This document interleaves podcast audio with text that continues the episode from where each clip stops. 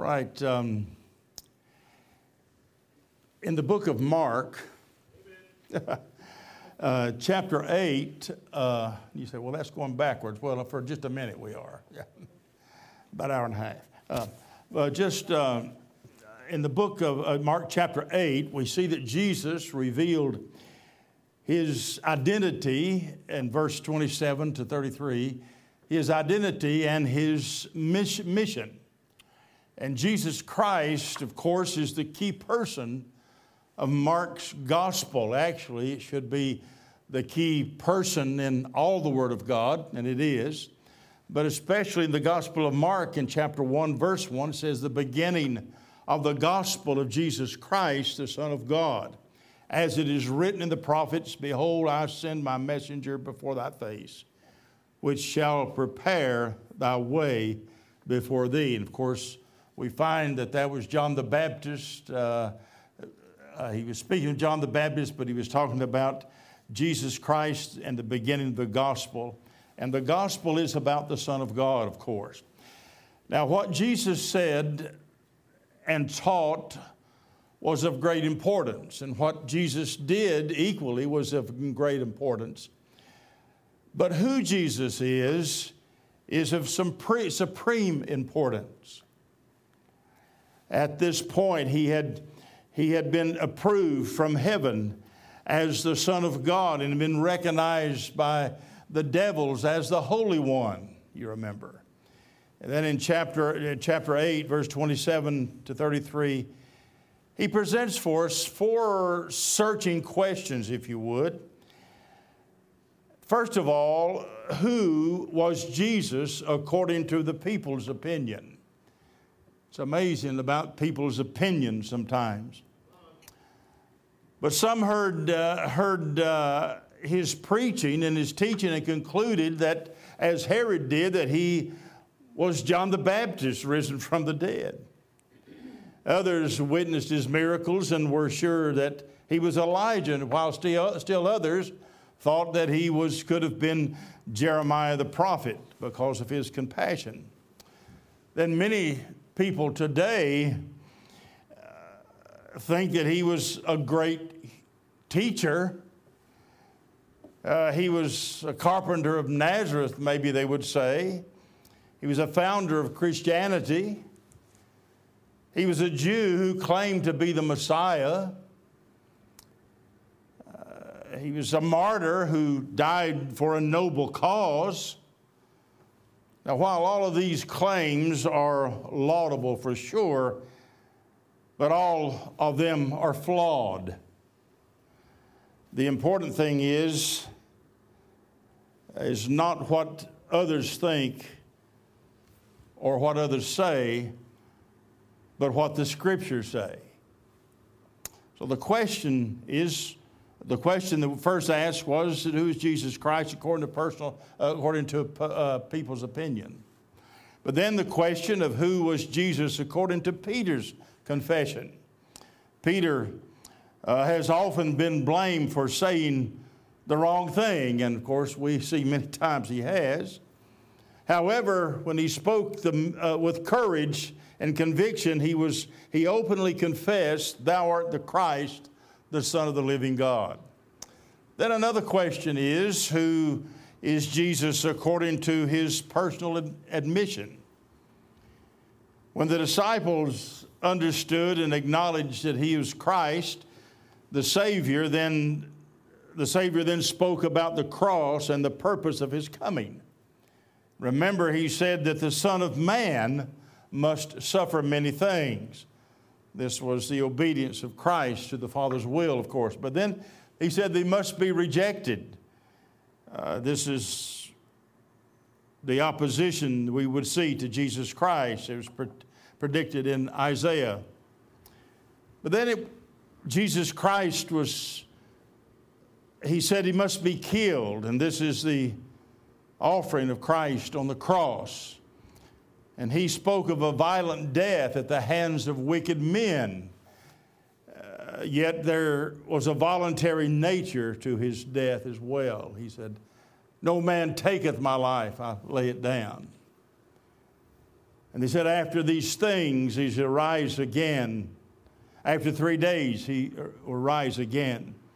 Jesus overcame death by the resurrection. And three times, the Lord revealed to us and to his disciples details of the coming passion, his dying.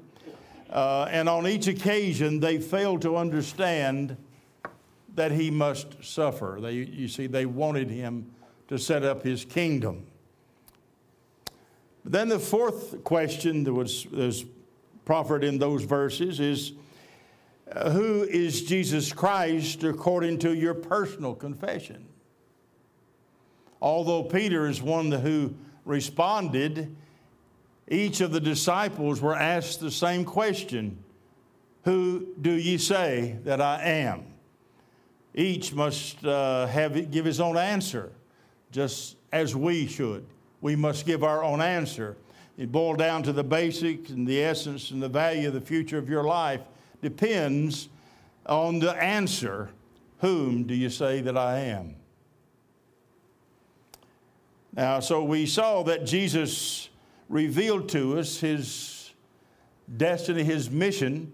But then in verse 38 of chapter, four, uh, chapter 8, uh, verse 34 of chapter 8, down to verse 38, you remember, Jesus required devotion from his disciples.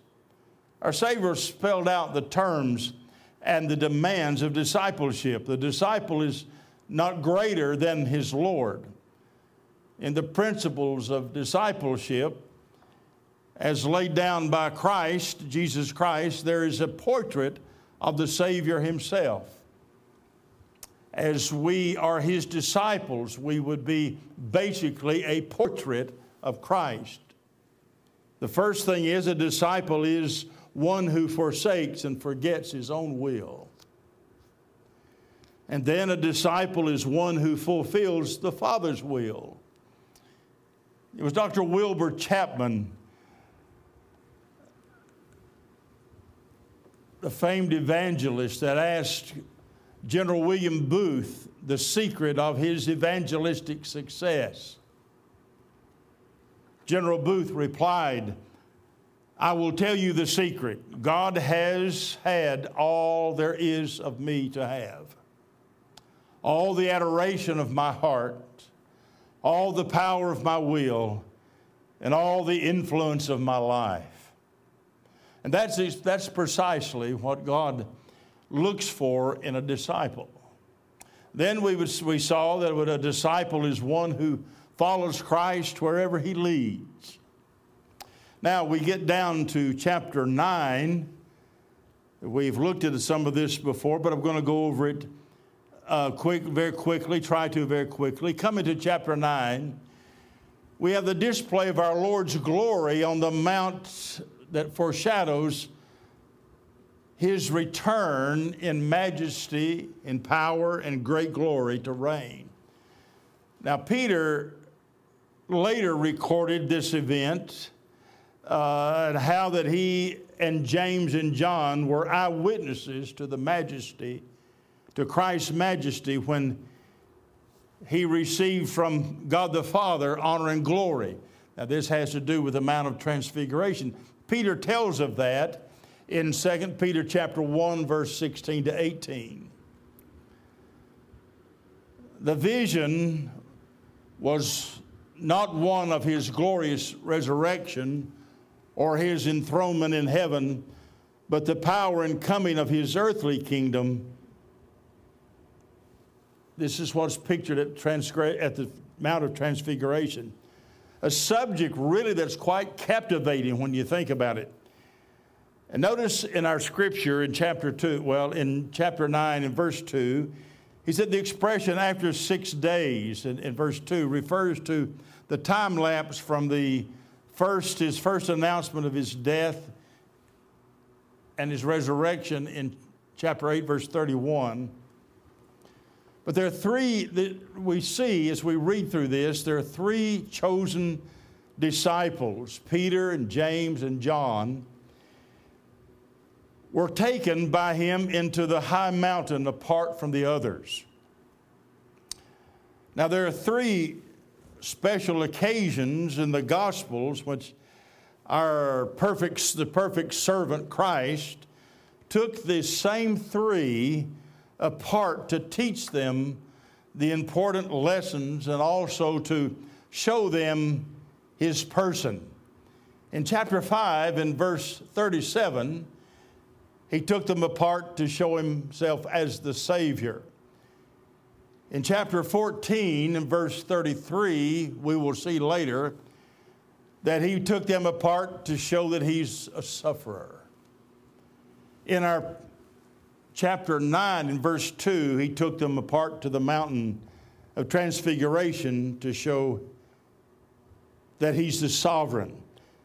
Now, he, we remember, we had seen before, that he was transfigured before them for their special benefit. They beheld his glory.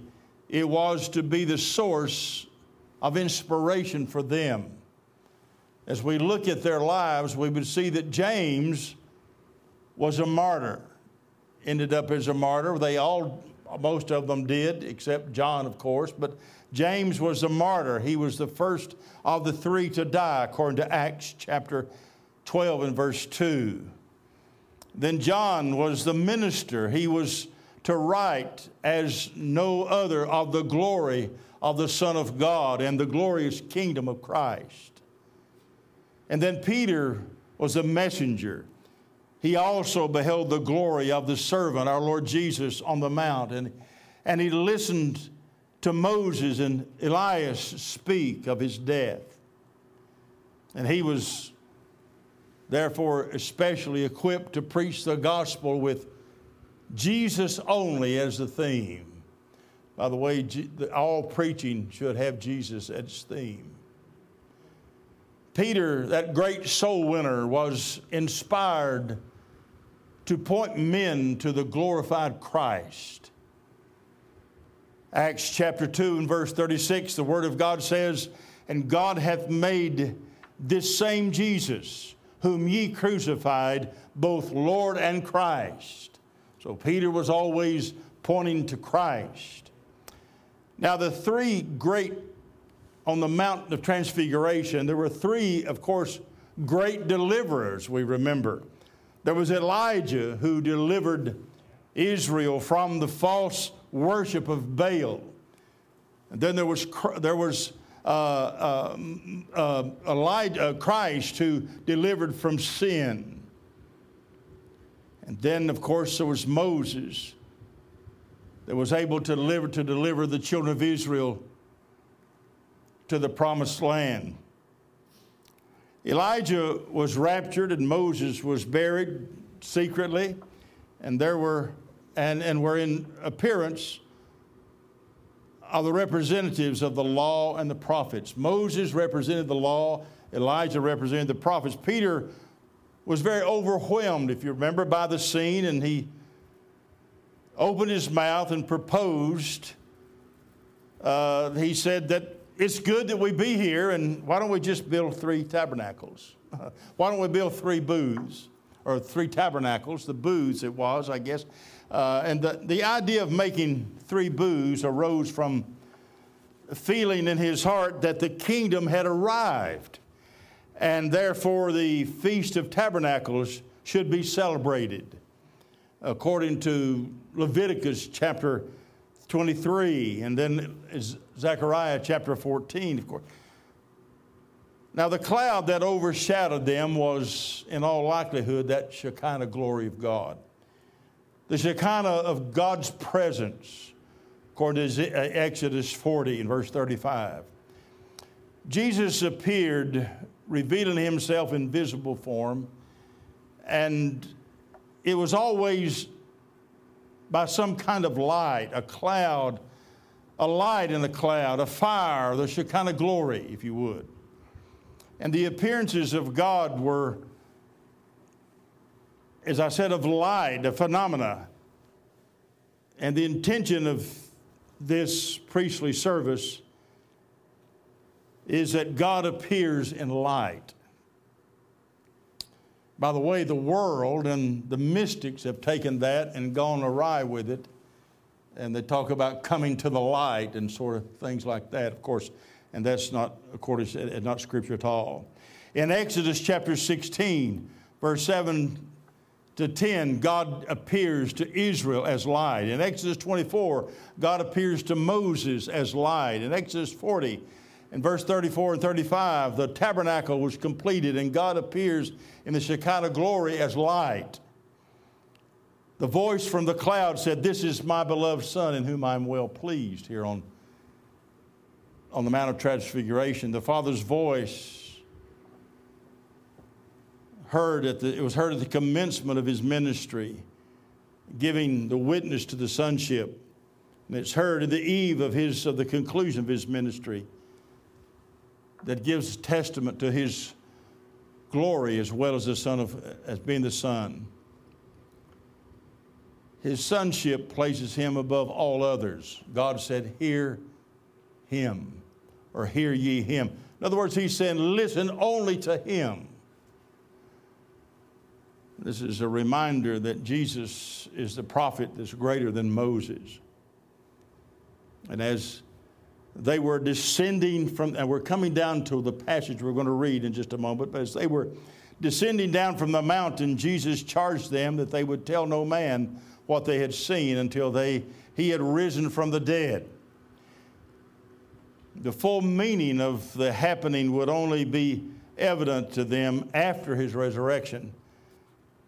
For then Jesus, then his sonship would be fully exposed, be fully attested to. The disciples, remember, were unable to understand rising from the dead. They just couldn't grasp that. And we, we looked at several times, in especially chapter 8 and chapter, the first part of chapter 9, where it was mentioned of his rising from the dead. They couldn't grasp that. They wanted him to set up his kingdom, and that's exactly what, what they wanted, what Peter wanted to do there on the Mount of Transfiguration. They certainly believed in the resurrection of the dead, but one rising from the dead, from among the dead, was beyond their comprehension. You see, one rising from the dead, one rising, from, they believed in the resurrection, of course, but it was questioning one, one another as they walked down the mountain. They were questioning that, of course. And following the scene which they had witnessed came the idea that the kingdom was about to be established. So they asked the question why did the scribes say that Elijah must first come? Well, Elijah was expected to precede the coming of the Messiah. Jesus confirmed that Elijah was must first come and restore all things, according to Malachi chapter 4. They were right about Elijah, but they were wrong concerning the Son of Man, since uh, they did not include the necessity of the rejection and suffering. You see, they had not looked at Isaiah 53 in verse. Did you know that today the rabbis will not allow Isaiah 53 to be read in the synagogues? It's my understanding. In witnessing to a Jewish man not too long ago and talking to him, and he gave testimony that he had received Jesus as his Messiah, he said, I was lied to all of these years. I was never allowed to read or know anything about Isaiah 53. And anytime they would take that, they would always point it and say it was the nation of Israel. You can't read Isaiah 53 and apply it to the nation of Israel. And notice he says, he said here, but I say unto you, in these verses. Now, the Lord identified John the Baptist as one who fulfilled the ministry of Elijah. And as John fulfilled that prophecy, the prophecy of Elijah coming in type at the first advent of Christ, so another witness, also Elijah like, will appear to finally fulfill the prophecy of Malachi before the second advent of our Lord. Now, we have to remember there's a difference between the rapture and the return. You have to understand that. But then I want us to see briefly here again the glory of Christ on the mountain that we looked at on the last time in the first 13 verses of chapter 9. The glory of Christ on the mountain. The Mount of Transfiguration was a, a great contrast to Calvary, if you would. Mount Hermon was a, was a mount of glory. Calvary was a place of grief. Here was the outshining of his light, but at Calvary was the outpouring of his life. Here, his clothing did not hide his glory. At, at Calvary, his clothing did not cover his shame. Here, Jesus stood between two worthies of history Moses and Elijah. At Calvary, he was sacrificed between two thieves of infamy. His brightness outshone the sun on the Mount of Transfiguration. At Calvary, darkness hid the sun. Here was heard on Mount Transfiguration the Father's voice of approval from heaven. At Calvary was heard the Son's cry of abandonment from the earth. Transfiguration happens on a mountain. This happens in the valley below. The transfiguration, in the transfiguration, there is glory. Here is suffering.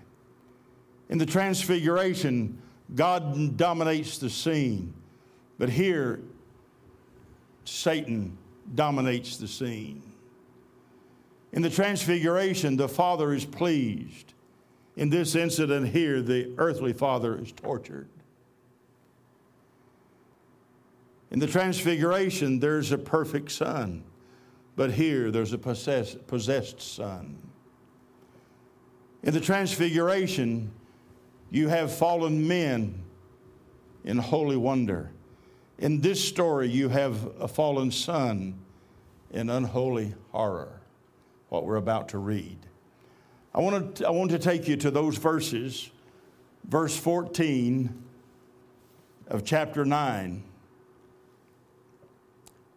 And when, they, and when he had come to his disciples, he saw a great multitude about them and the scribes questioning them.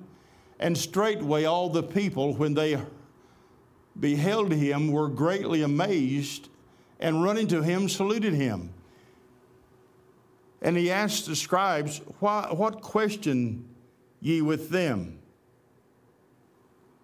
And one of the multitude answered and said, Master, I have brought unto thee my son, which hath a dumb spirit.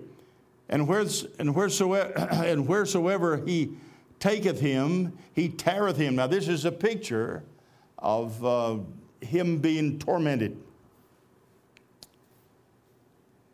And wheresoever he taketh him, he teareth him, and foameth and gnasheth, and he foameth and gnasheth with his teeth, and pineth away. And I spake to thy disciples that they should cast him out, and they could not. We're going to see that later. And answered him, he answered him and saith, O faithless generation, how long shall I be with you? And how long shall I suffer you? Bring him unto me. Now, let me just stop here just a moment. If we take in Matthew chapter 17 in this account, and then in the, in the, the account, the same account in Luke, we understand that he he said, Bring him to me. He's saying to the Father, Bring him to me. Okay, verse 20 says, And they brought him unto him, and when he saw him, straightway the Spirit tear him and fell on the ground, and he fell on the ground and wallowed foaming.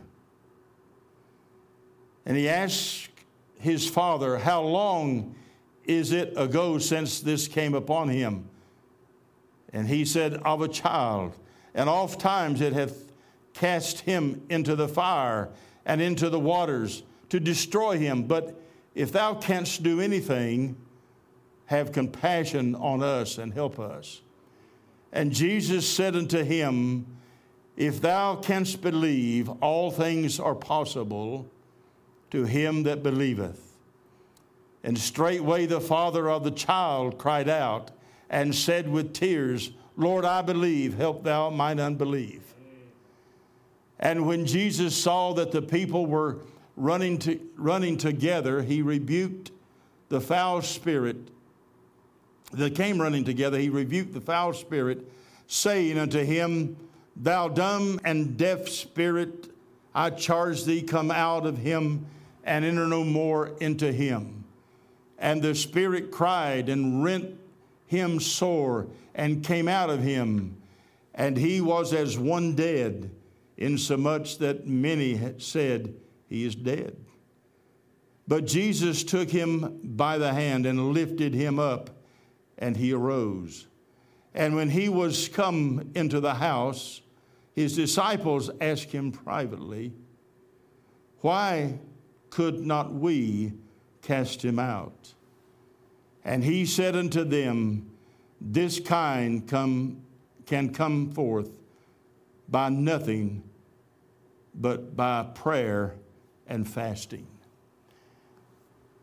I want to draw your attention to verse 23 especially and speak to you about the unlimited possibilities. Verse 23 says, And Jesus said unto him, If thou canst believe, all things are possible to him that believeth. Now, in our text here tonight, after seeing a display of the sovereign on Mount the Mount of Transfiguration, we come here to a beautiful and a unique display of the servant of God, Jesus Christ, we see a display of his grace. This is one of the most dramatic scenes in all the New Testament. It involves a possessed boy filled with an, an unclean spirit. And the scene moves from the mountain into the valley, from triumph to tragedy, from delight to despair. If you could just imagine the delight that's on the hearts of those that had just been with God on the Transfiguration, now they're in the valley of despair. This miracle shows the inability, and you gotta, if you miss this, you're gonna miss this whole thing. This miracle shows the inability of the servants in the absence of Christ. I submit to you that these nine that were left there are the ones that could not cast the devil out. Remember, Jesus had told them he's going to be suffering, he's going to be leaving. And so, how are they going to act? What's going to happen when Christ is outside of their physical presence? Power could only be obtained by prayer and faith in God alone. I want us to go back and look at these verses and point out several things to you. First of all, I want, to, want us to see in the verse 14 and 15 the argument of the scribes. The argument of the scribes. It says, And when he came to his disciples, he saw a great multitude with, about them and the scribes questioning with them. And straightway all the people, when they, when they beheld him, were greatly amazed and running to him saluted him. The argument of the scribes. Reaching the nine at the foot of the mountain, the Mount of Transfiguration, Jesus and his three disciples found this great multitude gathering together. And a great dispute was in progress between the scribes and these nine that are left there. No doubt they are challenging these nine. You see, Jesus is not there, so they want to challenge them uh, about theological issues. Remember, these are Jews, and, and naturally they would want to challenge them regarding uh, what they believe now. So this great dispute was in progress here. And as, as soon as Jesus came near the people, they ran to greet him. And the Lord asked them the meaning of what's the meaning of this argument? Why are you asking all of this? You see, I'm sure they wanted, they, they wanted to debate the nine rather than debate the Lord. So we see the argument of these scribes. Then I want you to notice in verse 16, verse 17 and 18, the anguish of the Father. Notice it says, and he asked the scribes, What question ye with him? And one of the multitude answered and said, Master, I have brought unto thee my son, which hath a dumb spirit. And whithersoever he taketh him, he teareth him, and foameth, and he foameth and gnasheth with his teeth, and pineth away. And I spake to thy disciples that they should cast him out, and they could not the anguish of the Father. Now, the Father in the crowd has explained the whole situation. In Matthew chapter 17, in verse 14, 15, and 16, notice what the Word of God says. And when they were come to the multitude, there came to him a certain man kneeling down to him and saying, Lord, have mercy on my son. For he is a lunatic and sore vexed. For often he faileth, falleth into the fire and off into the water. And I brought him to thy disciples, and they could not cure him. You see, they have mercy on my son. He said, For he is a lunatic. He is struck by the sun, by the moon lunar, lunar struck, which would be, of course, of the night, would it not? But he noticed the father kneeling down and saying, Lord. So, somewhere, this man out of the multitude had had some connection somehow with the Lord. He approached him properly, he knelt before him, and he cried, Lord. He had a son that's possessed of a dumb spirit, and this was this devil often caused him to have a violent, violent seizures and, and had made numerous attempts really to destroy his life. And in his great need, he had brought his son to Jesus. But in Jesus' absence, physical absence, he had spoken to his disciples to exorcise this devil out, but they could not. So there's the anguish of the Father. But then notice in verse 19 the asking of the questions, what Jesus said. And he answered him and said, O faithless generation, how long shall I be with you? And how long shall I suffer you? Bring him to me. Our Lord had used this, these sad, searching questions, revealing his distress at the lack of their faith, the disciples' faith. Then he said, Bring the boy to me. But then we have something happen here in verse 20. Notice this the audacity of the devil. And they brought him unto him, and when he saw him, straightway the Spirit tear him, and he fell on the ground and wallowed foaming. The very presence of Jesus aroused the devil to take control of this boy once more and uh, more fully and throwing him down on the ground in violent spasms. And he caused him to have violent spasms. The boy lay on the ground, wallowing and foaming at the mouth. Sure, a sad, surely a sad sight of one in a helpless and hopeless state. Can you imagine the audacity of the one whom God has the power and he will one day cast him into the lake of fire to make one another effort to dethrone God? The audacity of the devil. Folks, the devil will do anything and everything to destroy your life. If he can't get your life, he'll try to destroy your testimony. He'll destroy everything you have.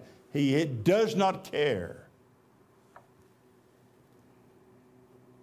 But then I want us to see verse 23, 21 to 23, the answer of our Lord. And he asked the Father, How long is it ago since this came unto him? And he said, Of a child. And oft times it hath cast him into the fire and into the water to destroy him. But if thou canst do anything, have compassion on us and help us. And isn't it amazing? He did say, If thou canst do anything, have compassion on us. And Jesus said to him, If thou canst believe, all things, that's anything, all things are possible to him that believeth. This tender inquiry of Jesus as to the duration of this child's condition brought the father's account of this long standing plight of his son. This has gone on since he was a child. Apparently, this is not just a, a little, a little feller, since he was a child. The father's pathetic plea here for help touched the compassionate heart of our Savior. The servant. Mark, remember, sees him as a servant. The reply of Jesus is a very classic statement of the, his dependence, of the dependence of faith for blessings. The power of God is always available, but faith in God is essential. All things, he says, are possible to him that believeth. Now, I want us to look at three reasons why the disciples failed, and let's check our own lives at the same time. First of all, as, as we go on and say, it says, in straightway, the father of the child cried out and said with tears, Can you just see the emotion here? Can you see the heart of the man, of the father here as he wept and he cried? He had said, If you can do anything, help us. And now, with tears, he says, Lord, I believe. Help thou mine unbelief. Now,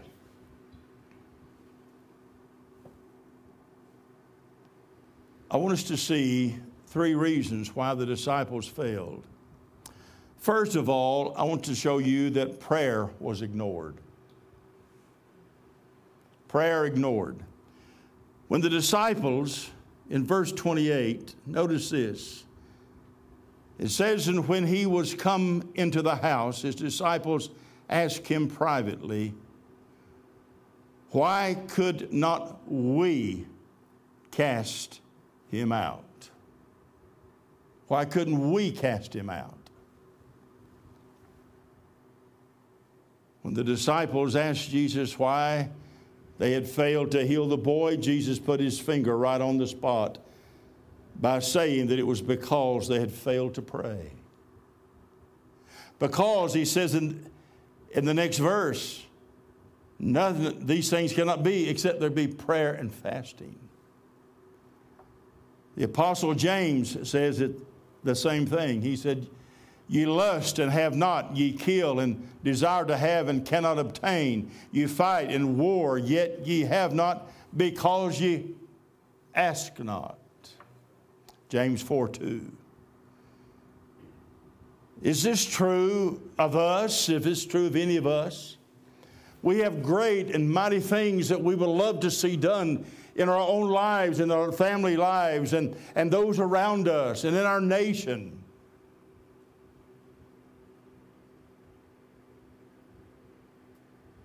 But one thing is certain you, can, you cannot have victory in public unless we have vigilance in private. So, the first reason that they failed was they ignored praying. Secondly, I want you to notice the power was impeded. Now, notice this. When he in verse 19, he said, "O faithless generation, how long shall I be with you? How long shall I suffer you?" He's talking to the disciples. How long shall I be with you? I'm not always going to be here physically. And how long will I have to suffer with your not understanding this?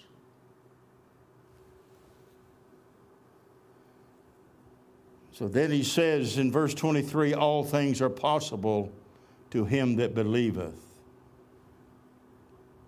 Could we say apparently they didn't believe? Something was wrong with their belief, apparently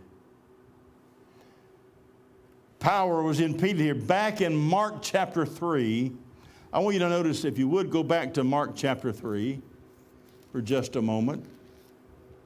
Mark chapter 3, verse 13. And he goeth up into a mountain and calleth unto him whom he would, and they came unto him. And he ordained the twelve that they should be with him, and that he might send them forth to preach and to have power to heal sickness, sicknesses and to cast out devils. Then in Mark chapter 6 and verse 7, notice in Mark chapter 6 and verse 7, and he called unto him the twelve and began to send them forth by two and two and gave them power over unclean spirits. What has happened here? What's taken place? He sent them out to do that, and now they can't do it. All things are possible, verse 23, to him that believeth. Apparently, something is wrong with their belief system.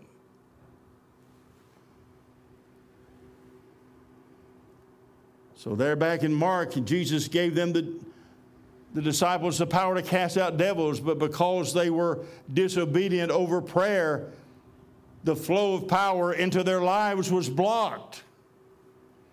Sin always does that. Sin spoils our witness. In verse 14, sin ruins our usefulness. Verse 18, and wheresoever he taketh him, he teareth him, and he foameth and gnasheth with his teeth, and pineth away. And I spake to thy disciples that they should cast him out, and they could not. Notice that it was the sin of omission. The sin of omission here. In James chapter 4, and in verse 17, therefore to him that knoweth to do good and doeth it not, to him it is sin.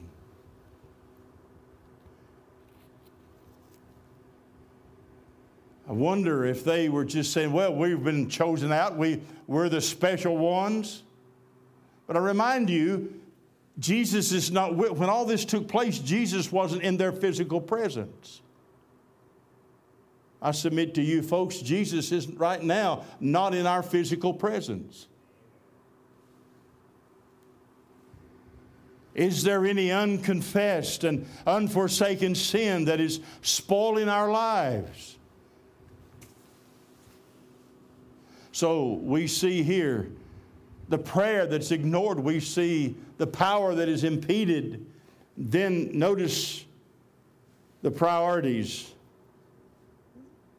that are inverted. In verse 29, fasting need not necessarily be only going without food. Notice he says, and he said unto them, said unto them, this kind, what kind? This is a special occasion. This is a special thing that it takes the power of God to handle. This is not putting a dish of food on a table for somebody. This is not putting the shirt on a man's back. This is not putting shoes on one's feet. This is a special case. This child had to be delivered, and they could not do it. Why? It says, And he said unto them, This kind can come forth by nothing, by nothing but by prayer and fasting. Now, verse 29 the fasting need not, as I said, necessarily refer to going without food.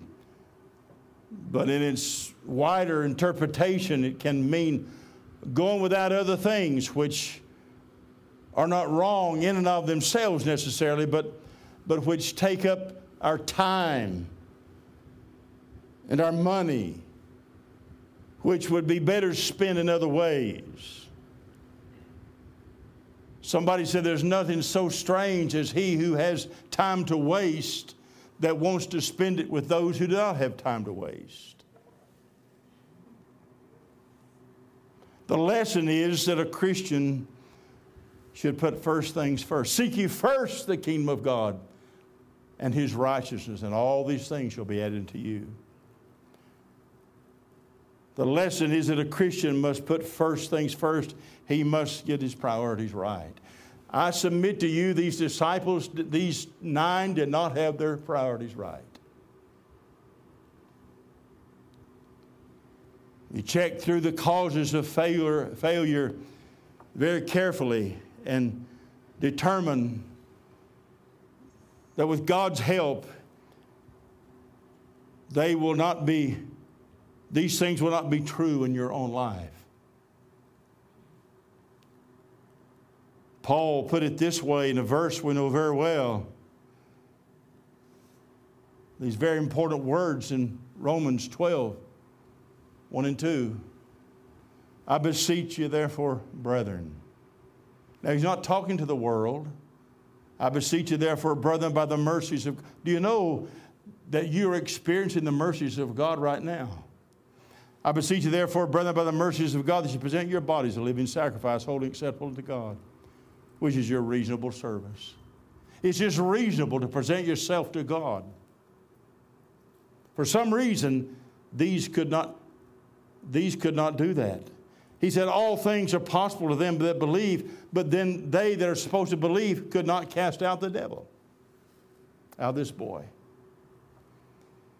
He said, And be not conformed to this world, but be ye transformed by the renewing of your mind, that you may prove what is that good and acceptable and perfect will of God.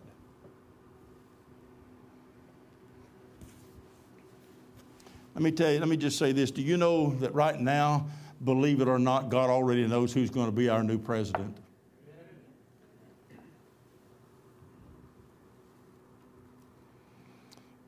So don't waste your time. Don't waste your time. To tell you the truth, I wouldn't mind just going up on Capitol Hill and sticking my tongue out all of them.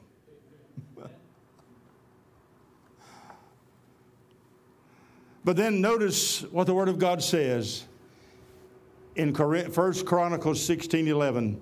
Look to the Lord and His strength, seek His face always. And I believe that's what was happening here that these disciples did not do. So we have in these verses, I believe, we have the possibility unlimited possibilities. If we believe God, we trust God, and we live for Him. And it may come that we need to pray and fast and pray, prayer and fasting. I believe, folks, that that's one thing that could save America in her situation now, is if God's people would pray and fast over the condition of our hearts, over the condition of our nation. And may God help us to realize the unlimited possibilities as we submit ourselves to God. Our Father, we're so thankful for this day you've given us. We thank you, Lord, for the Word of God that we have. And we pray, dear Lord, that you'd help us now to submit ourselves to you. Lord, sometimes we find ourselves powerless. Sometimes we find ourselves, it seems to be empty. But Father, I know that you say that all things are possible to them that believe. Help us, Lord, to serve you. Help us, Lord, to take a lesson from these that did not follow you the way they should. Because, Lord, we realize right now that we are not in your physical presence. Spiritually, we are through the Holy Ghost. But you are not physically with us as you were not with these nine. Well, what are we going to do when you are out of our presence physically? Are we going to act like them? This is what happened when you were out of their presence, when the Lord Jesus was out of their presence physically. And they seemed to have their faith wavering and doubting. Help us not to do that, Lord, but to trust you. Now, all of us that sit here in the auditorium tonight and those who are listening by way of the internet, we certainly have situations and problems and burdens and heartaches that we have to trust you for. You're the only one that can work. The Lord, maybe you stir our hearts to fast and to pray over those situations. Over that wayward loved one over that one that's lost, over that one that's physically sick. Lord, help us, Lord, to be faithful to you and realize the unlimited possibilities in that all things are possible to those that believe. Help us to trust you, I pray, in Jesus' name.